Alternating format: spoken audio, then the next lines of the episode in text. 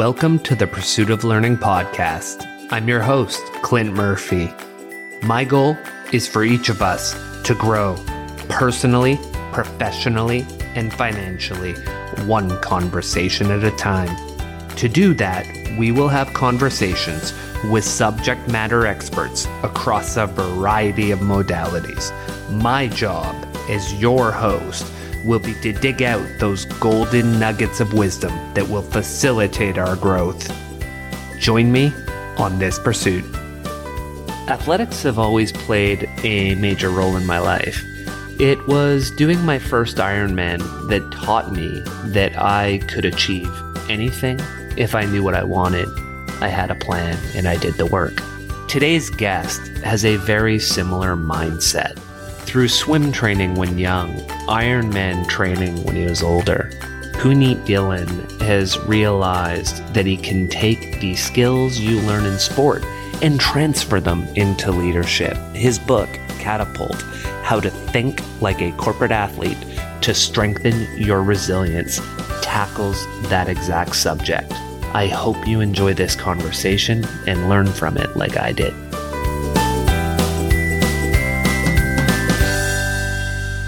Punit, welcome to the Pursuit of Learning podcast. Can we start our conversation with what is motivating you in life right now?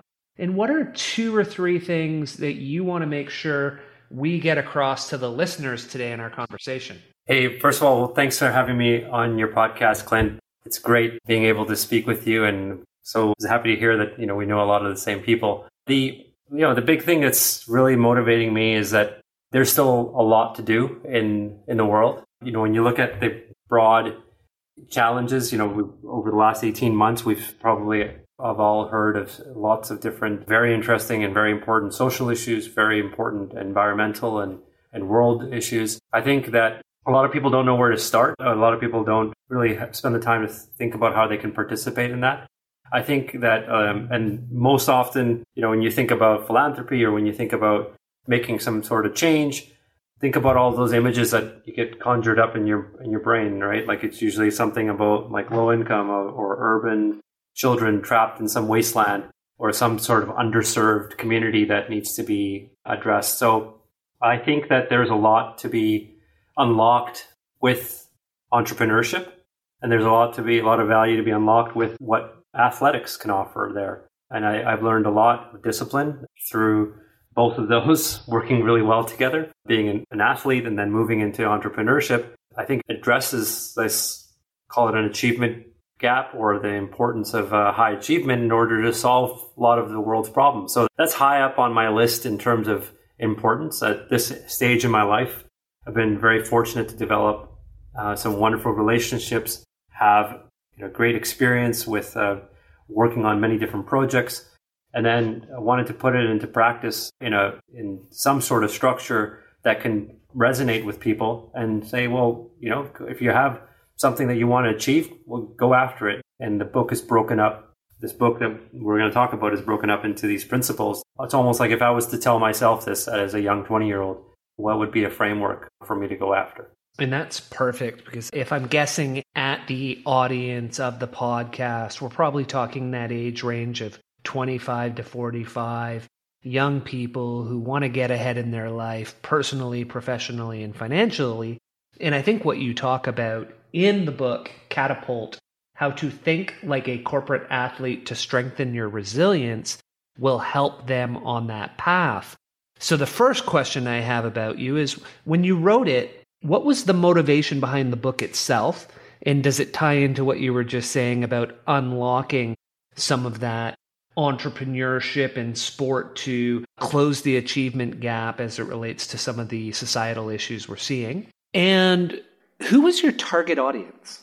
Yeah, so initially uh, the target audience really this the project started with just being introspective. I was at a, per, at a personal place in life where pandemic basically kind of highlighted a lot of opportunity for us to think about what's going on, taking stock of our life. And I was also reaching personal kind of milestone. Everyone feels like they have a midlife crisis when they turn 40 years old. And I wasn't going to go and buy a Porsche 911. I thought I'd think about like what did I learn in the last 20 years? That's really the question I asked myself is like, okay, there's been this great experience and I've been feeling pretty blessed with all these things that we've been able to accomplish with my different teams that I've had a chance to work with. I've had a been blessed to you know call it uh, having a seat at the table in in a boardroom, but also in terms of uh, life. And so I wanted to look at that and say, well, what how would I hold myself accountable for keeping to that same pace in the next 20 years, 30 years? And that wasn't necessarily, you know, speaking directly about carrying out the same kind of trajectory. It was just about what could I do differently and what maybe do I want to focus on differently? So that audience was really me. And then at the same time, I have been, I guess uh, you could say, kind of sh- shaken up by the fact that there's some large issues still that we're dealing with. I've had the lens of the life science community and working in biotech, and there is a tremendous amount of opportunity and technology out there that that we're seeing that can be uh, quite life changing for people that have unmet medical conditions. But then you take a second and you look at any industry, and any industry has a lot of opportunity, whether it's education, whether it's the the world of technology, whether it's artificial intelligence.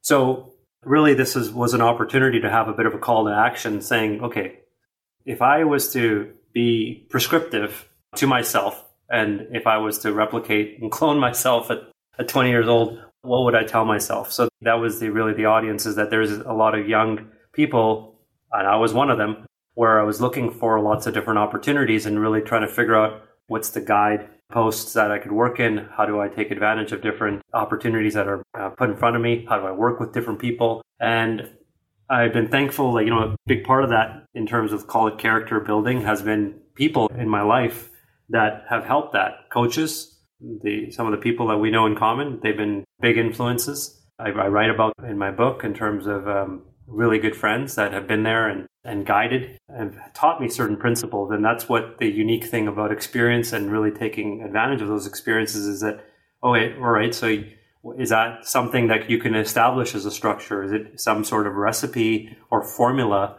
that can be applied and, and replicated? I don't think that entire, you know, everything we do in life can be broken down into a formula, especially right now. But I do think, and I believe that structure does offer a lot of opportunity for us to go after some big problems. Agreed on that part there. And it raises an interesting question that I often think about because a lot of what you write about in Catapult, if I was talking to my 20 year old self, is similar messages that I would deliver. And so it raises the question, Puni, how much of what we're saying could work for anyone versus how much of it worked because you're you and I'm me? And if I'm 22, I had a, a person on social media today message me who was 22 after I wrote a post about, hey, here's, you know, where I was 10 years ago, here's where I am today, and here's how you can get there, right? And he said, How do you think I could could get there because I've been meandering in life. And I said, well, here's some of the things you have to think about. Yeah. Well, so you're right. Can they get there if they read and they do it? Can they get there? Yeah. Well, you're bringing up a really key question that I always going to continue to ask myself is how do people become who they are, right? And there's so many different pathways. You know, there's the forming of the will, the mind, the heart, the soul, different you know individuals that you know get different experiences along the way. I, at the end of the day, we we ask ourselves a lot of questions. What makes a good citizen? What makes uh, you and I are both fathers, so what makes an attentive father and, and supportive to our our spouses? You know, how do we get curiosity out of our children? How does uh, a teacher become a devoted teacher?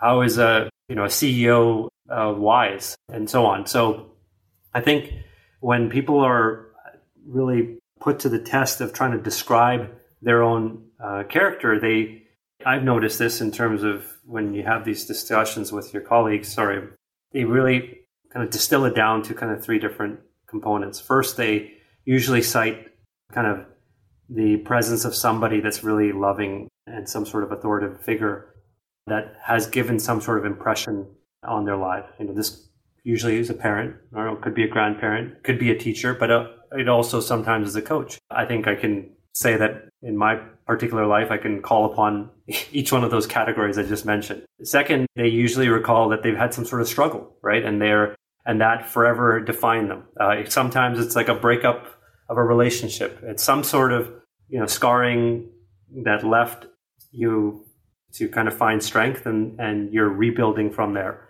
And third is usually something that's been inspirational and it serves something greater than themselves and it's a, it's a commitment or something that they're really passionate about. So for me, that all boils and distills down to some identifying with, with your purpose. So you know, I walk through a framework. I, you know, I, the, the book's only 280 pages long or whatever the exact number was. Um, I think you can easily spend a lot of time trying to become philosophical around how do you get to your purpose. I think it, me, for me to take a step back and kind of answering your question is like, you're really trying to understand yourself as, a, as an individual and character and then recognize what you're passionate about and what are those, what is that underlying patterns and other components that are giving you that. And that's what one of the chapters actually breaks down is a is a very rapid framework. It's actually purposely called that way in terms of purpose to impact because it's it's just a framework so people can get their ideas on paper and then they continue spending time on it. I can say that that's almost like a lifelong process. I was speaking to uh, my executive coach today um, on another matter, and we just had a little side conversation about, you know, some people actually have gone as far as trying to understand uh, what what they don't want to like be passionate about, right? Or like uh, call it like uh, not focused on their purpose, the opposite, uh, which is fine. You might be at a certain party time in your life where that's important. Um, so I think that there's a lot, like you know, it always comes back down to what do we want to accomplish. Uh, if everyone, people can kind of align with these different influences that we talked about, and it channels that into being clear about what we want to accomplish, then that makes it very attainable in terms of uh, the these types of objectives and accomplishments that we want to have, and I think really rewarding as well because you get comfortable with the outcome of those because not every single race is a first place and not every single entrepreneurial venture that you have turns into becoming profitable. The I want to stay on this purpose one for you, with you for a while because you, you you write a fair bit about it and I think it's very important for people in eh, really achieving at a high level is tying it into their purpose. What are some questions you might throw at someone to say, hey, if you're thinking about, you know, what is my purpose? What are some things you would suggest they think about to get at what really jacks me up? What really drives me? Yeah. So I think it, it is a bit about really asking yourself what are the components or ingredients that, that end up being the, um, you know, how, how do they become who, how, how did they become the individual they are? You know, what, what is those descriptors that describe their own character. Um, there's ways to force you to do that. There's tools out there that can really help you understand that. Um, and the book even talks about that in, in the appendix. But I think it's even more basic than that in terms of look at all the people that, you know, if you spend time journaling, if you spend time listening to that voice in your head, if you spend time uh, like I do, and spending a lot of time doing these endurance sports where you have a lot of time to yourself when you're running 10 miles, and then you, you use that opportunity to kind of work through different issues. Sometimes it's operational at work, and sometimes it's just like, okay, I got to get some uh, free headspace to get things done. But it all boils down to, in terms of certain you know, questions you can ask yourself around that. I actually have some examples in the book, uh, and I was going to see if I can pull them up for you. And then as you're doing that, something to throw at you, and we can we can come back to those, is related to purpose, but a little bit different and a very powerful concept that you write about is the Japanese term ikigai. Correct me if I'm wrong on the pronunciation of that, which I absolutely love. Huge fan of it. Can you share with our readers? There's four questions that you're really asking yourself when you're trying to establish that ikigai.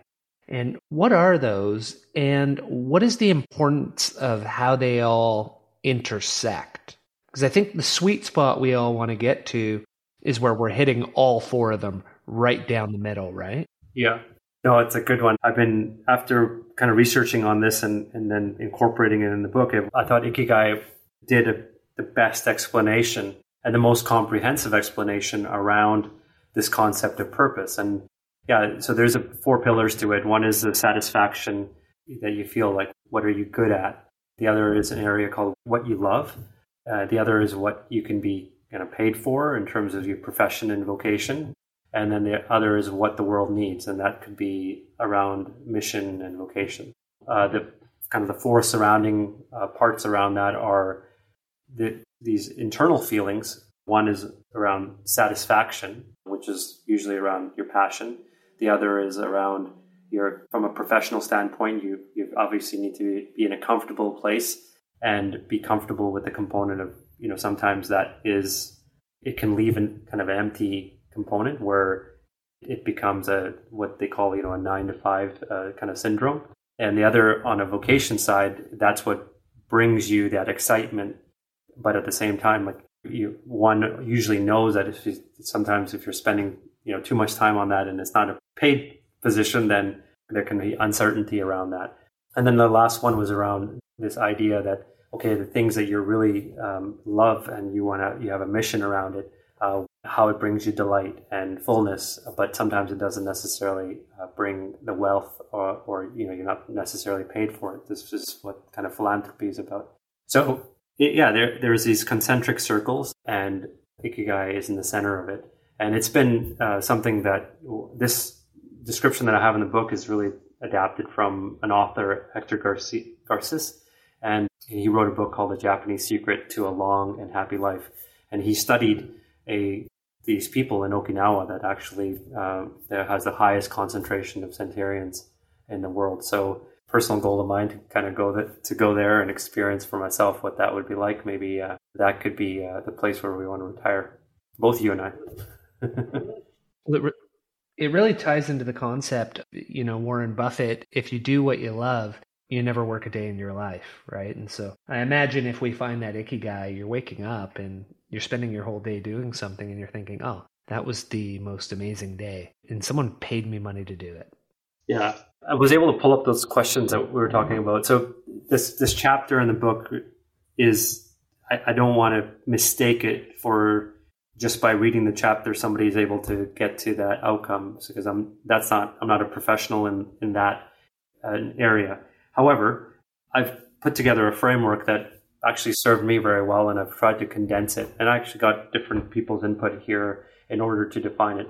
So one of the, uh, the areas in the chapter actually talks about these potential selected questions. I really want to encourage people to find it themselves. In fact, at this point in the book, I've said put the book down and come back to it in a few weeks while you're sitting there and defining your purpose. But the type of questions are what activities would infuse my life uh, with more joy and meaning? What should I be doing uh, with my time and my abilities that that would be helpful and make a difference in my life for those I love and potentially for others, and so on. So it, it is very really asking you to be introspective and you know spend the time to sit down and and write about you know what these different questions mean to mean to you as an individual and out of that is what you're really extrapolating perhaps to put everything in nicely in those little concentric circles that we talked about in Ikigai, or it helps you to define some very clear objectives of how things that you want to accomplish are going to help you be aligned with your purpose. And later in that chapter, there's actually a table that goes through a, a very methodical process of purpose to impact plan. And the point being that, hey, at the end of the day, we want you to be able to look back and be very satisfied with the accomplishments. And I, I for one, sometimes have had a tough time with that. I think maybe, you know, I think you and I are both wired in terms of mediocrity doesn't sit well with us. But at the same time, recognizing that life, you know, does throw different throw, throw different things at you, and also taking a moment to take a beat. And I talked to talked about this a few months ago about when I came to the U.S. and started working in life sciences. I was just so committed to working in you worked in the professional area as a in the public accounting place uh, space so you understand kind of the long hours that are associated with you know those different types of professions. So I was in corporate finance, had these long 14 hour days or 16 hour days. I was living in La Jolla on Windansea Beach. So it's like the basically the surfing mecca of this region. Uh, some of the pros surf there, and and being a competitive swimmer, I was very feeling very inclined and confident that I should be able to go out in the water and surf. I never took the opportunity to do that. The one time I did, it was a, a very bad timing, and somebody got really territorial about their space. But anyways, the lesson that I learned, like you know, ten years now later, I was like, I should have taken advantage of that moment of spending more time, uh, you know, enjoying surfing and other things. Finally, you know, my kids now, twelve and nine, were really enjoying the lifestyle that this this uh, community brings, and the beaches and and paddleboarding and surfing and all of these things. Which I guess, yeah, it takes a little while to you know make that connection, but so we all get obsessed with our call it our our passion and and sometimes it gets kind of rolled in with oh this is a, aligned with my purpose so i need to do this at the expense of everything else and i think the good thing about you bringing up ikigai is that it's it it's very much comprehensive that there's components in life that bring you joy that need to be worked in there and it doesn't mean that you have to have some sort of magical balance to life it's just it needs to fit and and we're going to talk about balance and joy and, and tying that all together later for sure. I want to stay with purpose a little with you first. One of the things you write about it is that purpose is directly linked to your ability to demonstrate authenticity with consistency. What do you mean by that? Yeah. So I believe that a lot of our focus on character. So the authenticity part is is very closely linked to purpose because even though you know these different ingredients and components of character aren't like formulaic there's they're naturally you can't manufacture experience you can't manufacture love or or struggle or you know these different parts of like what big part of this book is about this concept of resilience so i believe that it's really those that important part of recognizing who you are as an individual, uh, and and that's what translates into the necessary parts for a purpose to be effective. So, you know, it's like maybe using the analogy that you can dream of being dream of being like um, I was going to say like a rapper. I don't know why I'm thinking a rapper, but let's just say like dream of being a hip hop artist. Okay, so you can dream of being Jay Z. However, you know, like there, there's a um, and and very well that could be you know an inauthentic approach to that in terms of people that act in in that way uh, before you know establishing kind of that foundation of what what needs to happen in order for them to get that. Certainly, uh, maybe that's not the best example because part of being an artist is expressing yourself. But actually, that's a good one. So, you know, that's very much it. When you're expressing yourself as an artist, you're really being who you are. There is this other part of being an artist or an actor where you have to take on these different personas and character.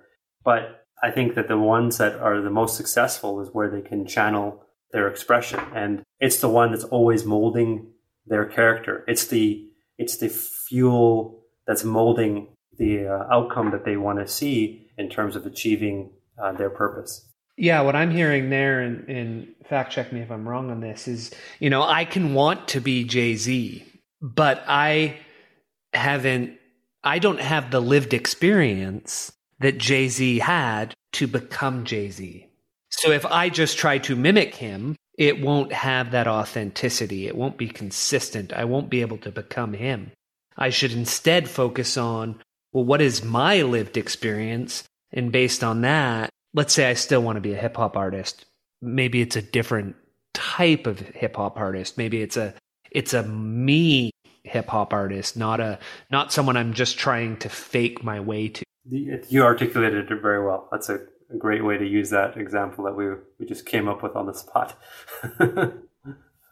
yeah, and it would be very hard to for me to be Jay Z, partially because I have no rhythm or ability with music whatsoever. But I, I love that. And so let's say we've de- determined our purpose. We, we have our ikigai. How do we use that to become a better corporate athlete? And for the listeners, I love how you took the concept of being an athlete and we just refer to it as a corporate athlete because the idea is we can take these tools and habits and characteristics of being a good athlete and take them into the, uh, the corporate world.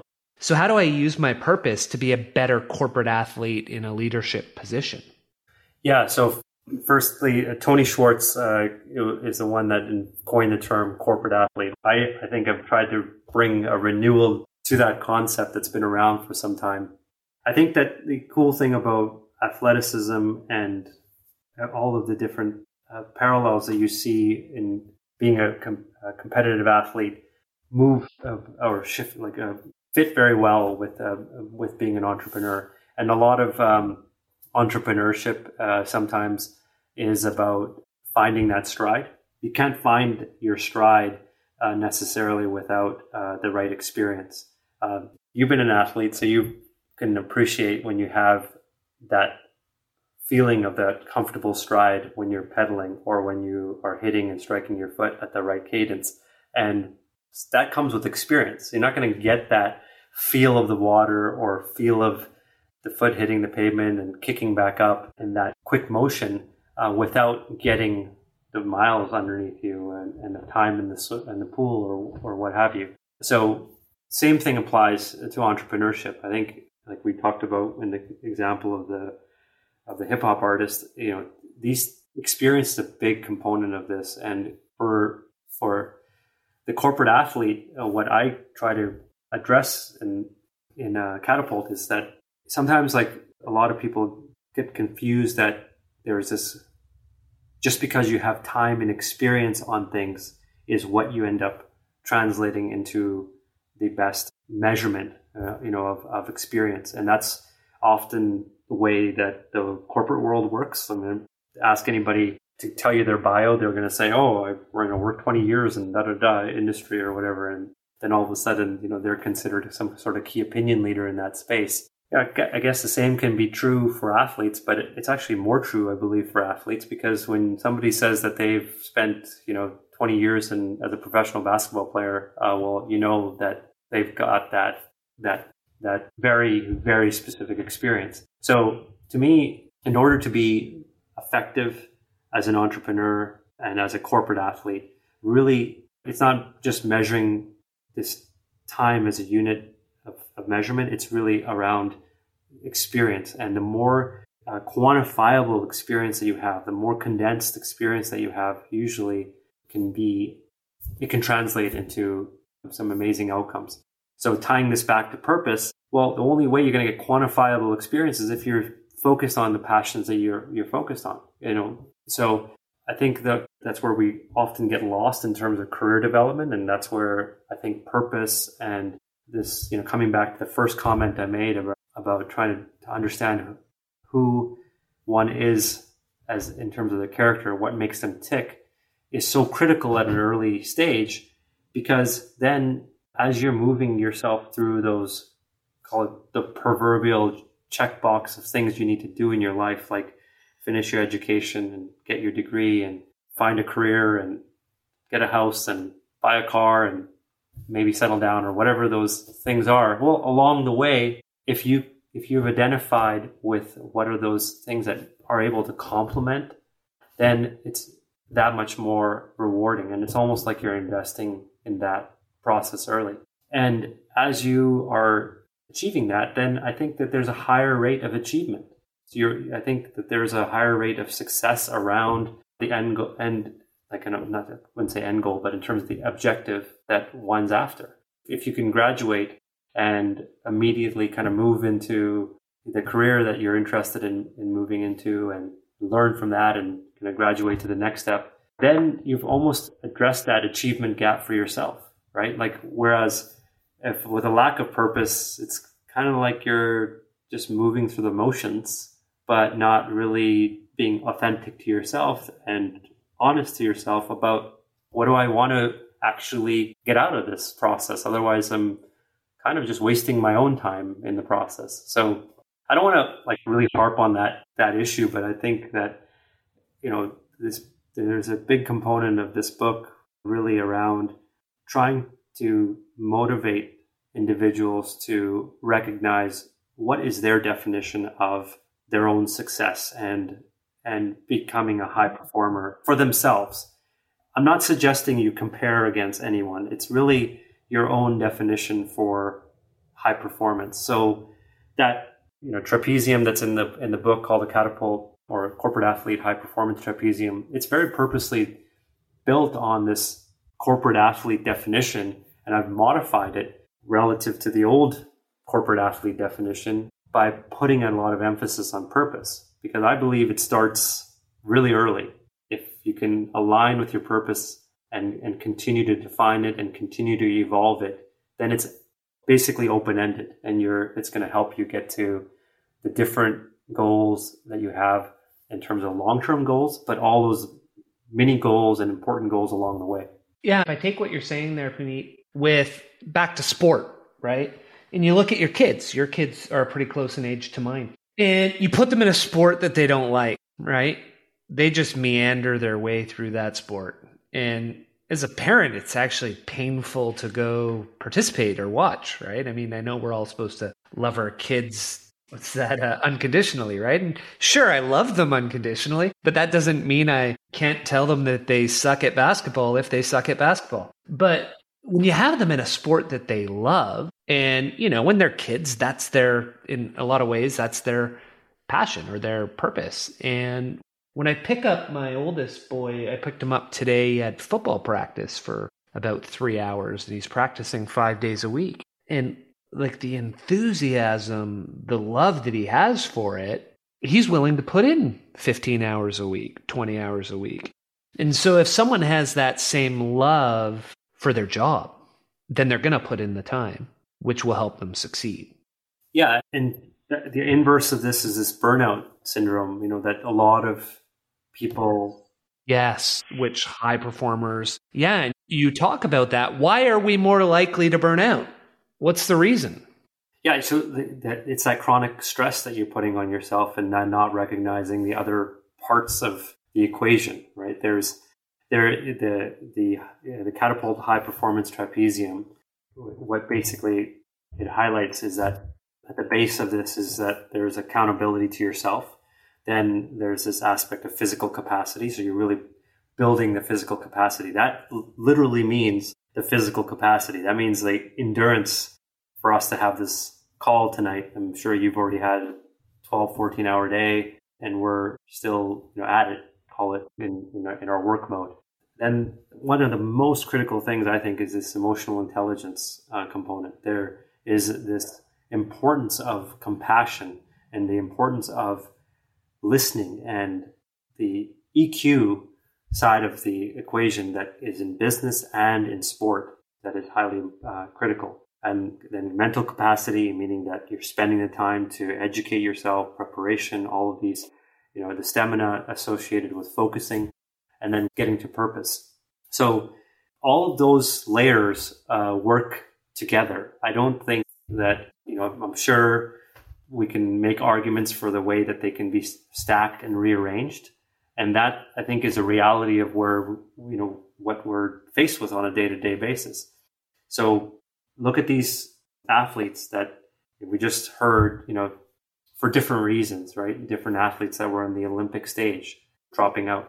We don't know what the underlying reason is, but there is sounds like there is some stresses, some type of stressors there, some type of potentially chronic stressors there that have led to, you know, that decision uh, again, I don't want to comment on, on that, but I think that we, we have to be very mindful about, about that, that that's not just directed at sport. That think that happens in the workplace as well. When you're not aligned with your job and your purpose, your job description is not aligned with your purpose, and how are you going to, you know, feel satisfied about your vocation? Uh, how are you going to have the joy associated with around around that? So I think it's a constantly uh, looking at these different different components and being very uh, mindful around this emotional intelligence part where you're checking in with yourself and you're speaking to others and you've surrounded yourself with the people that are supportive to help you enable your success. I, I don't believe that it's possible alone. Uh, there's too many things that are happening and there's too many distractions uh, in you know that we're faced with on a day-to-day basis. Where it's uh, this is achievable with somebody trying to do it alone. And that's why i emphasize this coaching aspect of uh, in, in the book. It's you need to support yourself with these components because that's how you enhance the the likelihood of success in terms of your objectives. We're going to tackle each of the aspects of the trapezium, and I want to talk about coaching with you as well. So we have a lot of tracks we can go, but I, I also want to take it back to early in your life when you finished your first Ironman. Why not became a persistent echo in your head. And I tie a lot of my success personally over the last 11 years also to finishing that first Ironman. And so, my question for you, because I think there may be some similarities in how we think about it and, and why we were, before we jumped on air, I mentioned that I felt like we had so many similarities in how we think. Why do you think that, or what is it about accomplishing hard shit that makes us think that anything's possible? Yeah, it's a great question. So, I finished the half this last weekend in Santa Cruz and I went to that. I was in, uh, you know, how the morning corral, uh, when you're setting up all your equipment and your gear bag and everything, and you're checking in on your bike. It just hit me. I'm like, this is the. It was like 6 a.m. Right. I got there at 5:30, and I, it must have been already like 1,500 athletes out of the 2,500 participants. So it was getting pretty busy at 5:30 in the morning, and the race doesn't start till 6:45 right? They, well, that's when they want you kind of queued up, and this 650 was when 645 was when they're going to sing the national anthem, and then 650 they start. Anyways, the thought that went through my mind at 5:30 was, this is not an Ironman. This is a conference of 2,500 Type A people. like, you know, like because uh, like this is like the craziest thing in terms of like if I if you want to go to like if you want to meet other people like yourself and then and you don't get a chance to look at yourself in the mirror, just go register yourself for an Ironman. It's very humbling to say that you're not alone out there, and usually there's somebody fast, somebody faster than you, uh, and sometimes very fast. Uh, in my case, uh, the humbling thing that I experienced this weekend was I crushed my personal best. Okay, by 30 minutes. Last time I did this race, I was five years younger, and I beat my time by 30 minutes. I came in like around 540. And guess what the number one person came in at? 348. 358. Okay. Ah. Okay. And it's close. So the number one, yeah. So you, and their age group is, we're in the same age group, 40 to 44. Well, it's all the, you're now, people think you know, just a slight digression, and because our listeners may not know this, if you look at almost any sport, when you look at age group athletes, you would think, okay, when I get into my early 40s, I'm going to have a leg up uh, if I stay fit. Unfortunately, with triathlon, 40 to 45 is, and even 45 to 49 are two of the worst age brackets because all of the professional triathletes are just now retiring. And so they they're going from being a professional right up until their late 30s, early 40s because triathlon the longer you go, the older you can stay a pro, which is an interesting feat. So now you're in an age group and you're competing against a guy who 2 years ago or a gal who 2 years ago was a was a professional triathlete. So don't feel too bad about that. No, I mean when I looked at the times, the next guy in the men's division was like 440 or something like that. So it goes like almost an hour later. So this guy was definitely a pro, but but coming back to your question, that that's what make that's what gives me the the feeling of, you know, what was your question again? How did you phrase it? Like why for did you because you just started having why not playing in your head. And I just realized after I did that first one, I thought I can do anything in the world I want now. Exactly. So it's those people out there that are breaking new barriers, breaking new records, that's what keeps us motivated.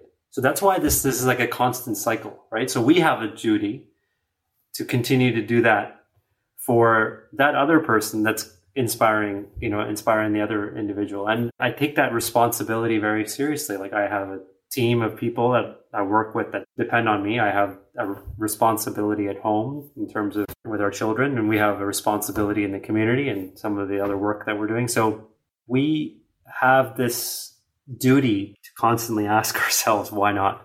And that's a great feeling. I think we're really blessed to be able to do that. My team hates it. Every time I finish a race like that, I usually come back into the office on Monday and like, what do you mean we can't do that?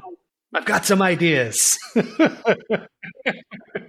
yeah, or or they're like they're like we can't do this. I'm like I don't want to hear that. well, like I've told my sons, uh, my children are, are both young boys, that the words can't, impossible, why not, those are banned words. They're not allowed to use them.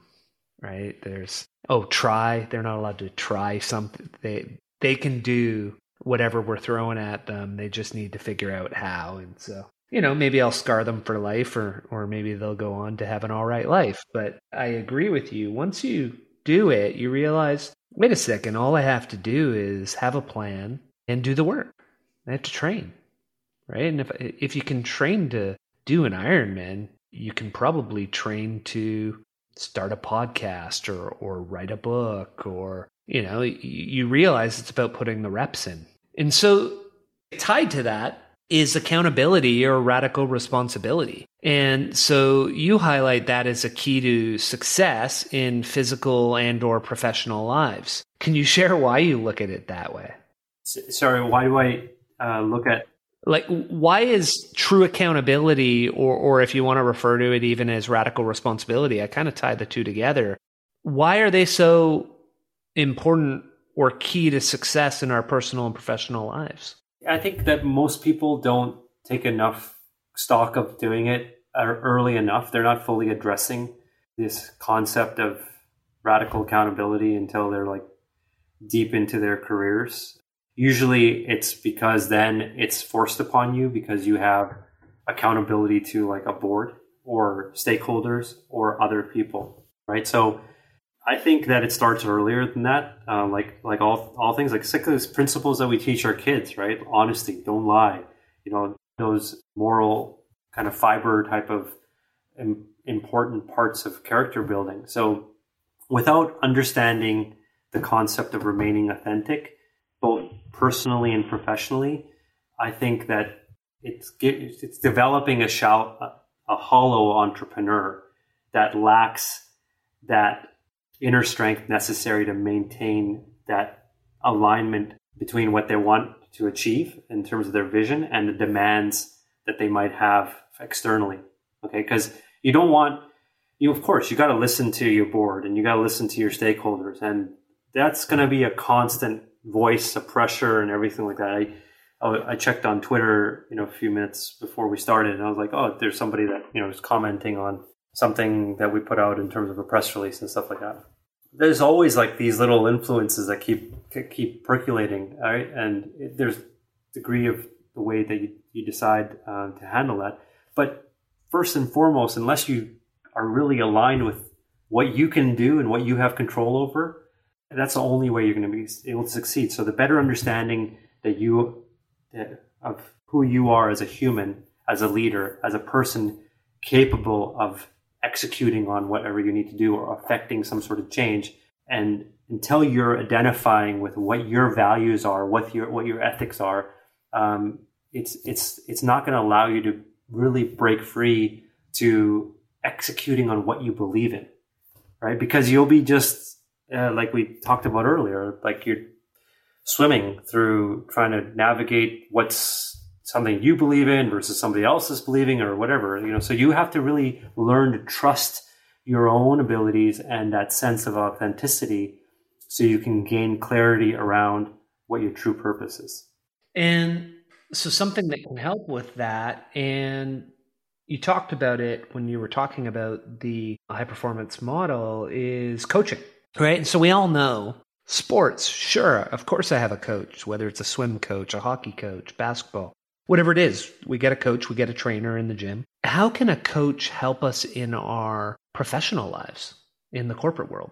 Yeah, it took me a while to recognize that. So, biggest thing coach offers is that they're able to help you get out of your comfort zone, whether it's sports, whether it's uh, in, in the corporate world. Okay. So, I've learned a lot uh, from my days swimming at Killarney Community Center. I was a part of Gator Swim Club. You, you know, you and I know a bunch of athletes that, that came out of that program.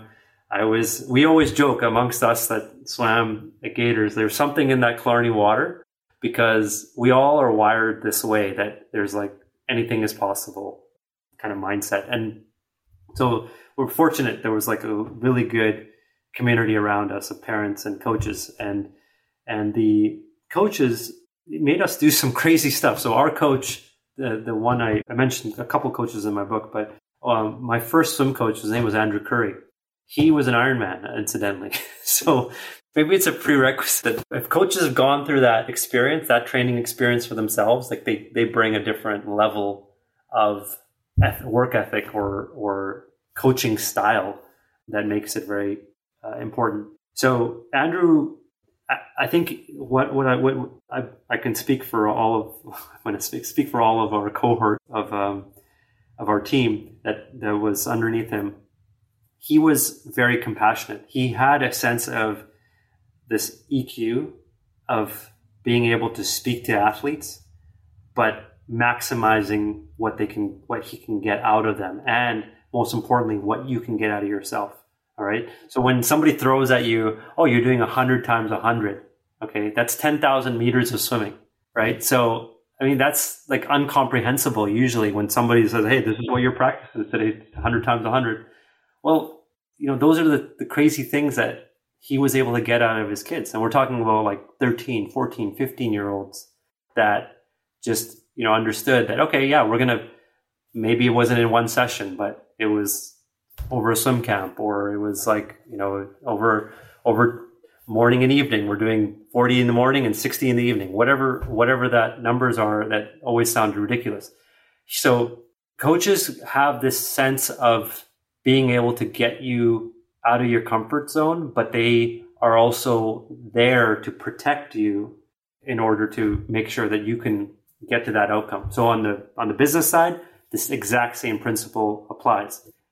On the business side, where it's different is that the executive coaches that are I, I, the ones that I've worked with that are really good are really helping you establish those processes and efficiencies that really enable you to be a successful leader. So, it, it, so it, sometimes it is structure related that, hey, Punit, I think that right now you should have a one page plan around such and such objective that you need to accomplish. This one page plan, you know, might have all the salient things that I need to accomplish for the next quarter, uh, for instance. You know, fine. This sounds like, you know, in, in hindsight, and anybody can think about, hey, this is what I need to do from a practical standpoint. But sometimes with, when you're trying to make, you know, a lot of decisions. Like we're talking about spending millions of dollars on a clinical trial. We have clinical sites around the world. We have different uh, uh, decisions that um, involve various aspects of the business, from the public market side, licensing, from trying you know to establish value with, with partnering, and, and at the same time, there's the day to day operations. So I believe that that um, uh, executive coaches and, and just business coaches offer that guide as well in terms of really keeping you sharp and in shape to push you to what, what needs to get done. And it's almost like a sense of accountability, right? Outside of your board. Your board, like in my in my case, we have our formality around our board where we meet with them quarterly and you know you want to make sure but the board remember in at least in public companies most often private companies they're focused on looking out for the shareholders and uh, my fiduciary responsibility is looking out for the shareholders as well but i also have my job to do on a day-to-day basis of making sure i execute against the plan well then i'm not going to be talking to my board every single day on hey what do we think about this or what do i what should we do on this side i speak to my management team around that and in order for there to be alignment sometimes you need to have that little bit of nudge or push or bringing them, uh, getting them outside of their comfort zone. My job is to get my team out, out of my comfort zone. And I also feel it's necessary to work with a coach to get me out of my comfort zone from time to time. And let's say that I want a coach. What should I be looking for in a coach? And what should I be doing myself to get the most out of that coach once I've hired one? So, be, I think, uh, so what you should be looking for is a fit. You know, somebody that doesn't annoy you, but at the same time gets under your skin enough that they are calling you out uh, on what needs to get done. So, I think what's important is that the coach is really challenging you to learn. They hold you accountable. They reaffirm your commitment and they're enabling you to do better. You're going to, they're enabling you to continually improve. You know, have you ever heard of this idea that you hire a consultant and they're always like, they're like the yes people? You know, like you hire a consultant and they're like, oh, yeah, this is, you, they always make you feel good. That's what it was. Like, you know, uh, somebody you're paying $200 an hour. Of course, you know, they're, always going to tell you what you want to hear, even though it's bad, bad news.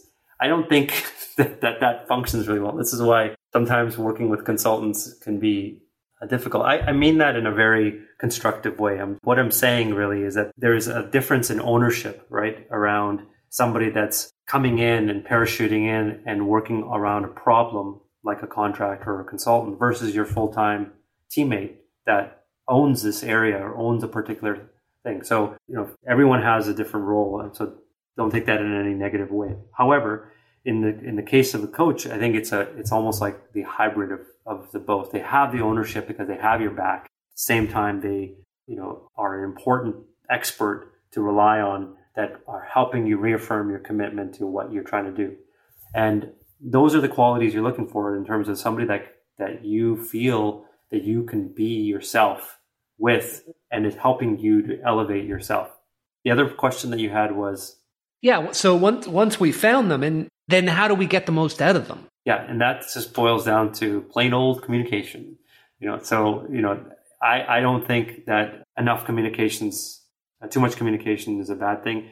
You know, obviously the important thing is getting into a rhythm around some sort of communication. So I'm not suggesting that you got to call your coach every day or every minute. No, you know, like in my case, you know, I, maybe I sometimes speak to uh, my executive coach once every two months or you know once every quarter you know just sometimes it's just to check in and sometimes it's not even you know to do with anything that's important or it's, sometimes it's around something important and i'm like hey i'm preparing for this wanted to run it by you what do you think about this approach so the check-ins really are really what from what you need and uh, the frequency is around the cadence that you develop with your coach. Uh, take, for instance, my triathlon coach. He's been coaching me for 10 years, now 10 plus years. Sends me a work, uh, sends me a you know plan every month. I follow the plan, not all the time, but but if I'm preparing for a race, then you know I'm definitely working hard on following the plan.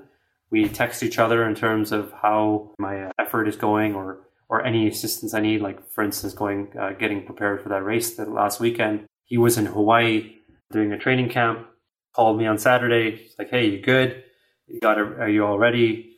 You know, reminded me about the importance of nutrition because he had checked the temperature of the uh, what the day was going to look like the next day. I hadn't done that yet. Great, thanks, you know, Coach Felipe. That was important uh, reminder for me, and, and and so on. So I think it's all dependent on what you need and you're going to develop that cadence. One of coach that I've worked with really helped me establish a good structure around CEO communications as well. So I think beyond just the, the, your communication cadence with your your one-on-ones with your coach, it's also how does that translate to the communication amongst your team.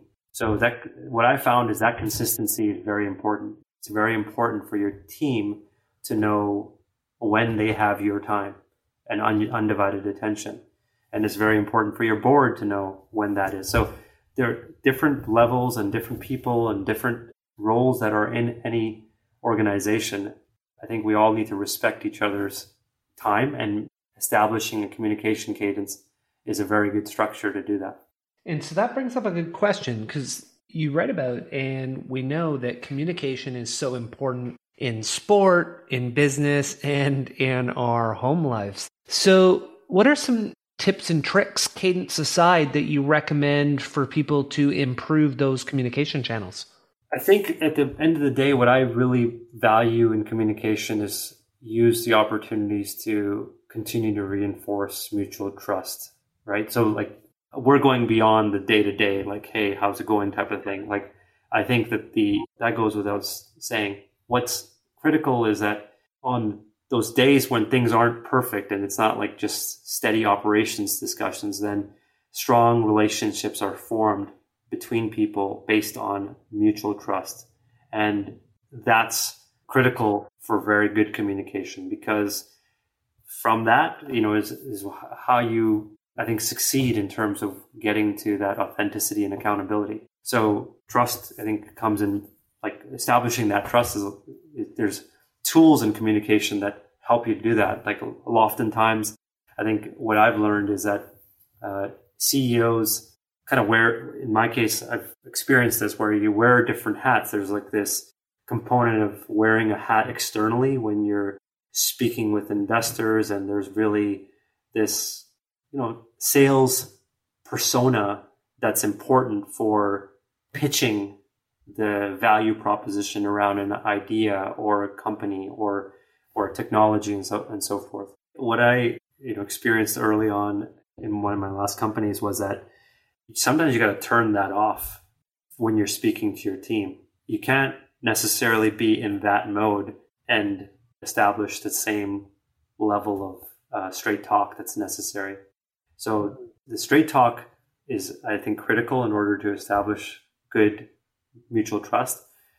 What I finally, I think, I'm, I'm trying to get better at it. I'm working with Riaz actually, so trying to see how he, uh, you know, learning some of his principles is that can we marry the two where you're really just comfortable around that responsibility that we have when you're speaking to an external audience. And sometimes, yeah, it could be changing your pitch, could be, you know, this other voice that is important that's necessary for a particular audience. And it's the same voice, but in a different pitch for your team. So that I think that that for me comes back to being authentic, right? Like I remember working with a speaking coach one time and they were like, oh, you gotta act to your audience and you gotta be this like grandiose person and stuff like that. I'm like, no, I'm not gonna be like doing a Shakespearean play talking about a technology. I want to be myself. But at the same time, for me, like one of the challenges for me has been I got to put myself on like a word diet because I have a tendency to over explain things sometimes. Uh, most often, like even looking the way I'm doing this, I'm spending too much time explaining.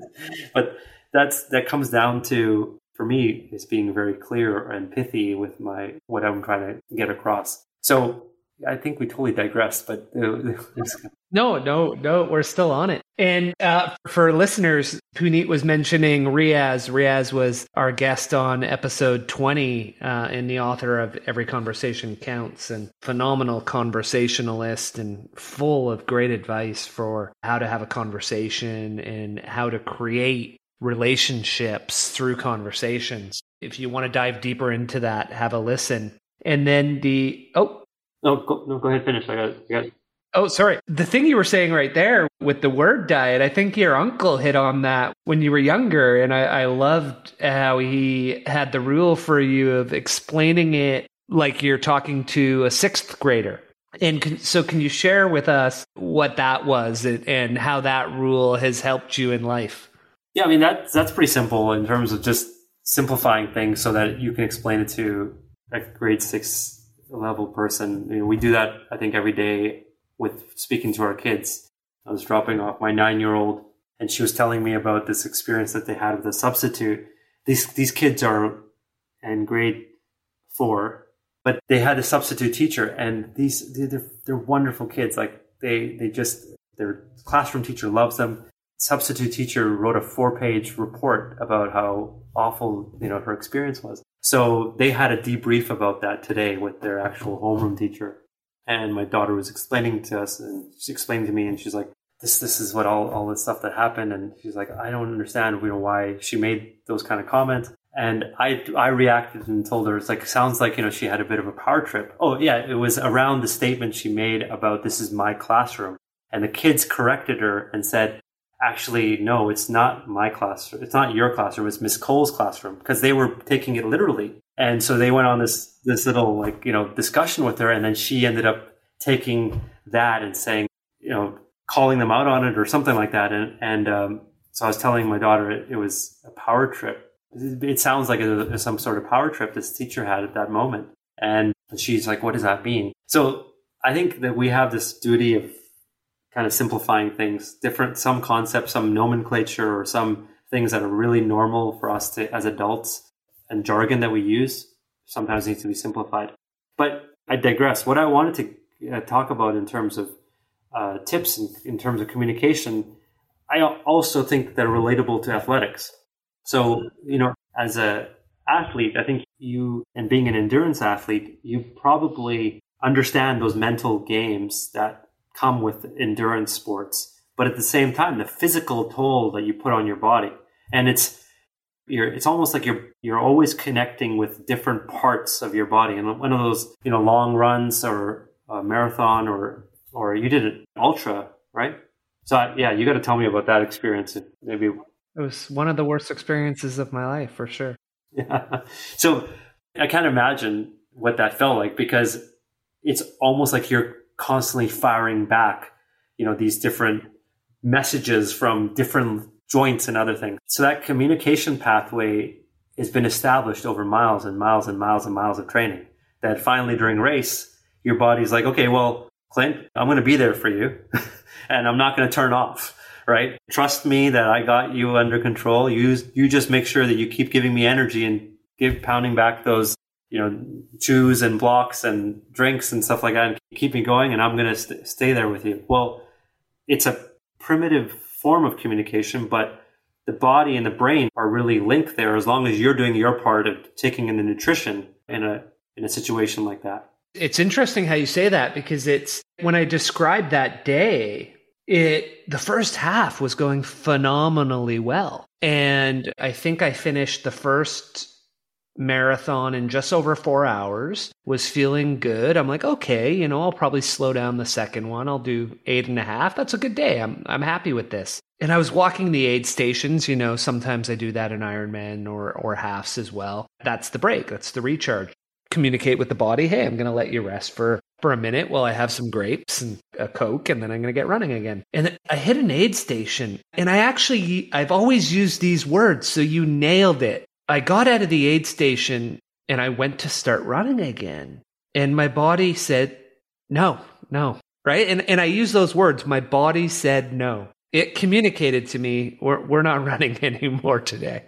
We're we're done right? So, you know, I ignored it and I, I, think I walked about 15 kilometers and then I was able to start running one, walking one, running one, walking one to the finish line. But it, it literally was a form of communication. The body just said, no, we're done today. You you aren't ready for this. Like, you know, and and there was some some challenges with with health that morning, but you're right. Like there's that, your body, there's a form of communication to you. And I for, forgetting his name, the cyclist, you, it'll probably pop into your head, but he was famous for always saying during the tour, he would go on some of the longest breakaways on his own, right? Solo breakaways. And he would just say to his famous line was, legs shut up. Is it Fabian Cancellara? Not Cancellara. I have um for some reason like Jens Voigt is jumping in my head, but it was always just like legs shut up, right? And so he just didn't let he never let his body tell him it was, you know, done time. So that motivated me that day. I was sort of like, hey legs, if I have to I'll just walk, right? But uh, there was definitely communication there. The so I want to take you back because there was one quote that I really want to throw out and read to you. And I mean, a big part of what we're talking about today is how people can use these techniques and tools to change their life, right? And so this quote was about that. What you said was if you have a real desire for change, you must have clarity in the things you want to achieve in business and in sports. And if you lay out the roadmap, you begin to mark paths that will take you where you want to go. Beyond this, if you want to ensure success in your undertakings, the most important thing you can do is prepare, over prepare, and have contingency plans at the ready in order to weather any storm. This creates resilience, and resilience is required for success. Can you take us through that? Because I, I just found that quote so powerful and a true roadmap for how you can actually achieve anything in life, whether it's business, sport, personal. You embodied a lot in that one quote. Okay, yeah. So that's a great. Thanks for noting that because there was a lot jam packed in that. I remember writing that and thinking to myself, there's just there's two parts to this. So I want to break it up into two parts. One is this whole aspect of resilience, which doesn't come across enough in this book, but it's been a, a kind of underlying part of it, which is there's this quintessentially kind of immigrant story, you know, that we're all too fond of, right? Uh, all too like kind of familiar with. One is like you're beating the odds, you're bootstrapping your way through success. You know, we have these images of immigrants who kind of cross the shores to make their marks, and it's the you know whatever the Western dream, right? Like whether you're in Canada or the U.S., there is like this concept of just these hardy souls that really are have this will about them. And if you study hard, you get jobs, you start businesses, and then you save your money for your first home and you scrape together, you're ultimately going to achieve things and it's going to be like, you know, whatever, your definition of success or whatever. What, what I'm getting at there is that why that's, you know, tied to this immigrant kind of resilience component is that there is this feeling, I think, that is better described as like kind of having a chip on your shoulder around having to prove yourself because that's the way that was a ticket you know that was a ticket out of that cycle you know you have to break through in order to get to that next place. But once you're out you have this responsibility to give back right? Like i remember my university professor i forgot his name but he was from kenya and he would say that when he became a professor he sent his first two months of checks back to to his parents, and like the majority of the class was like surprised or like they're dumbfounded by like, wow, this is like so generous of you. And I'm like, this is normal. like, you know, like I, have been, I've, i was wired, like I'm, I still send checks to my mom, right? Like that's just the way that you, you're hardwired in terms of uh, you put back, you put back into the community and you try to do as much as you can to, to, to help uh, others. So there's that part of it. And then there's this kind of modern day component of living in California where it's really uh, entrepreneurial and there's this idea of failing fast and failing forward. So, of course, we got tons of business ideas. There's like every day somebody pitches something new, and it's like we have this duty to go and, and interrogate all these different ideas. Especially in research, when you're doing life sciences, you you have a lot of different failed starts until you select a molecule or you have some kind of stage gate decision to make a, a key decision. So inevitably in life sciences or in entrepreneurship, there's this concept of, okay, you got this end goal. Could be that I'm going to use the life science example. The end goal here is that we got to get our product commercialized.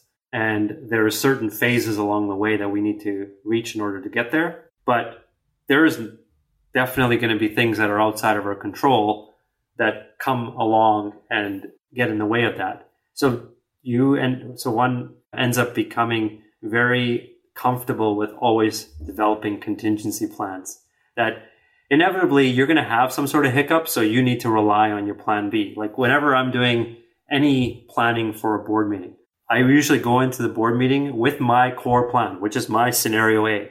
But I have on the ready my scenario B and scenario C most often. I never really go beyond that for a board meeting, but of course, I'm thinking already about scenario D in case I need it, and that's that's a part of my responsibility, you know, as as a CEO. So same thing happens in the in in racing, uh, in you know, in you relied on your scenario B, when you had to walk on walk 15 kilometers so you can recuperate, get the nutrition back in your body, your GI working again, your communication working again, and then boom, you're off to the races again. So we're there's two parts to that quote, that section of the book. One is this very important responsibility of doing more and doing better and doing it very consciously around our responsibility around our, our community and, and wherever we can make an impact.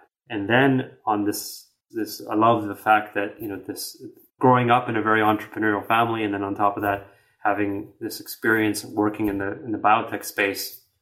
Yeah. The, the world is literally your oyster. Like we were today, we were talking, you know, about developing the drug for X, Y, and Z. Like there are three unique areas that patients don't have any or haven't had a solution in a long time.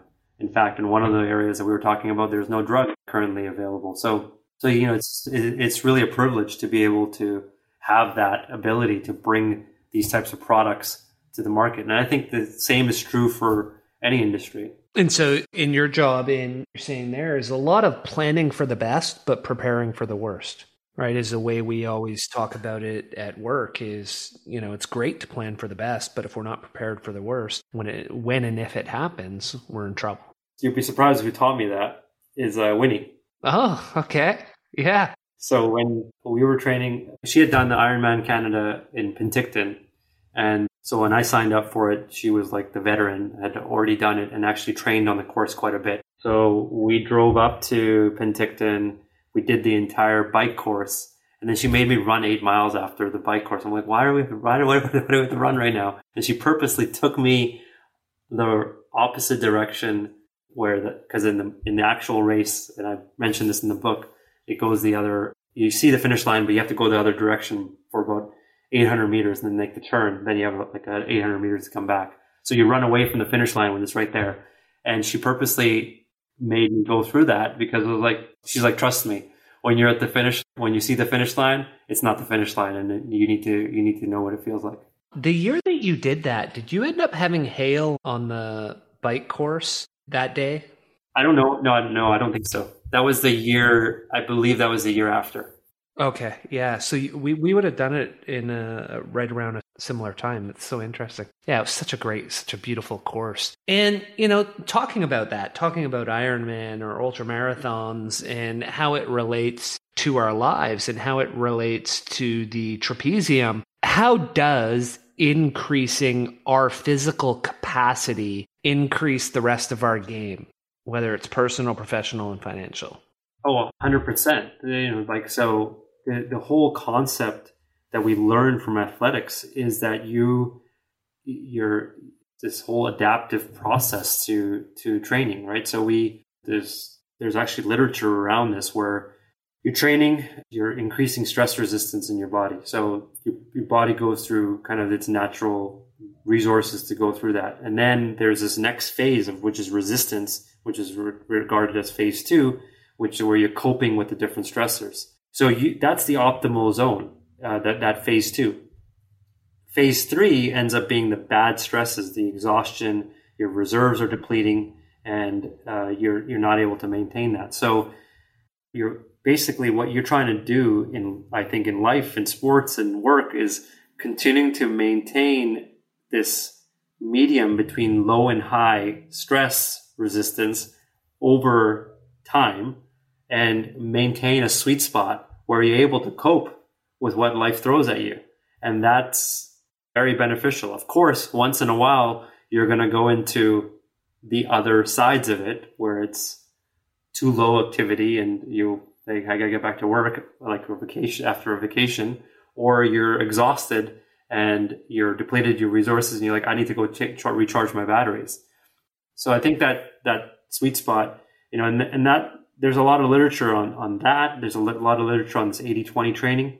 like when you're running, you don't spend 80% of your time going all out and then 20% of your time doing base work. It's usually the other way around. It's 80% of the time is done in base work and then you you do 20% of your time or in uh, you know some of the, the high threshold work all of that is meant to help continue to improve those different stressors. So, yes, I firmly believe in high performance.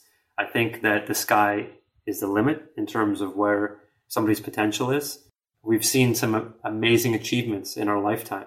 Did you see that Eliud uh, Kipchoge? He broke the two-hour marathon record, right? So, yeah, that's right. Yeah, so that's controversial, but yeah, absolutely incredible. Yeah, but whatever everybody's that's getting all up in arms about the controversy around it, it's still an amazing human feat. You know, even with all of the yeah, they thought it was physiologically impossible, and he showed that it wasn't. Yeah, and it, they thought you know people thought it was estimating that it would not happen until 2060 or 2070 or something like that. So for us to be able to see that in our lifetime, or when uh, the four minute barrier was broken for the mile, or world records are broken at, at the Olympics, it, it is very impressive. That's only happening because people are continuing to, you know, manage that. And, and that's why we as athletes continue to improve. And the same thing applies to your um, work life and, and the corporate environment. I think that companies have a responsibility to push the barriers for technology.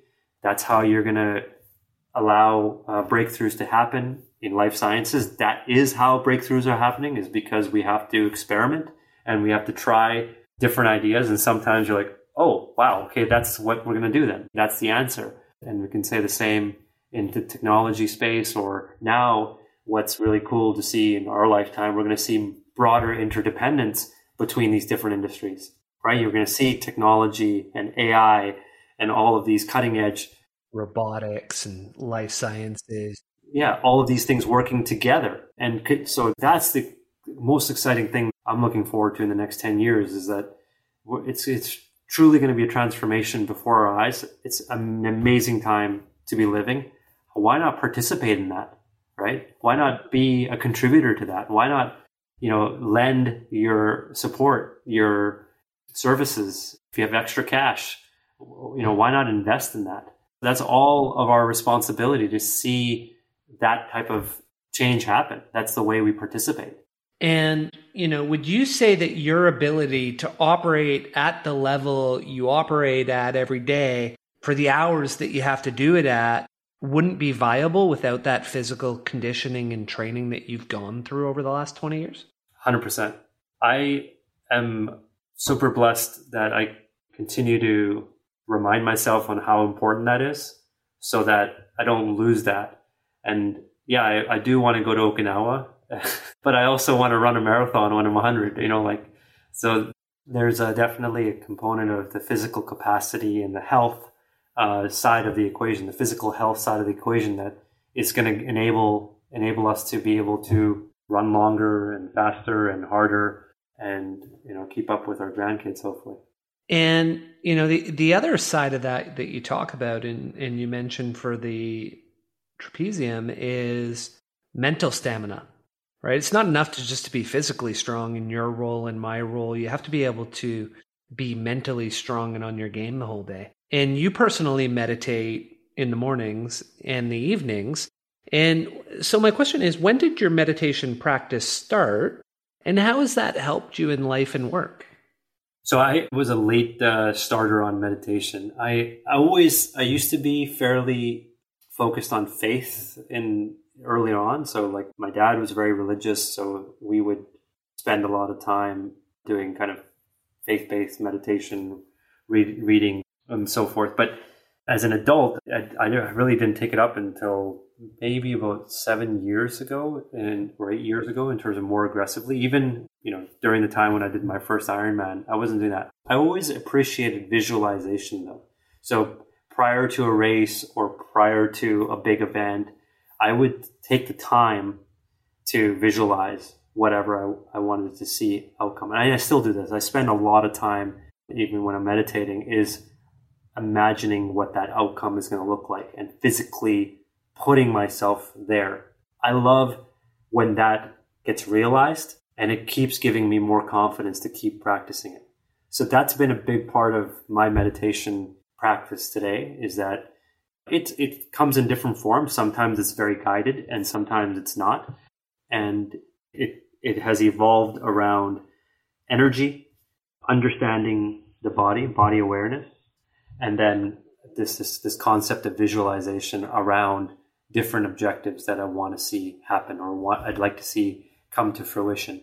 And sometimes, yeah, maybe it doesn't count as meditation, but there's a bit of planning that goes along in that and saying, okay, well, this is the steps, and then you know come to the computer and kind of type it out or hash it out or or whatever needs to happen. So uh, I think it's a it's a big part of establishing the capacity for resilience because that's you're a developer, so you know you know what planning how that helps in, or, in order to execute against a project.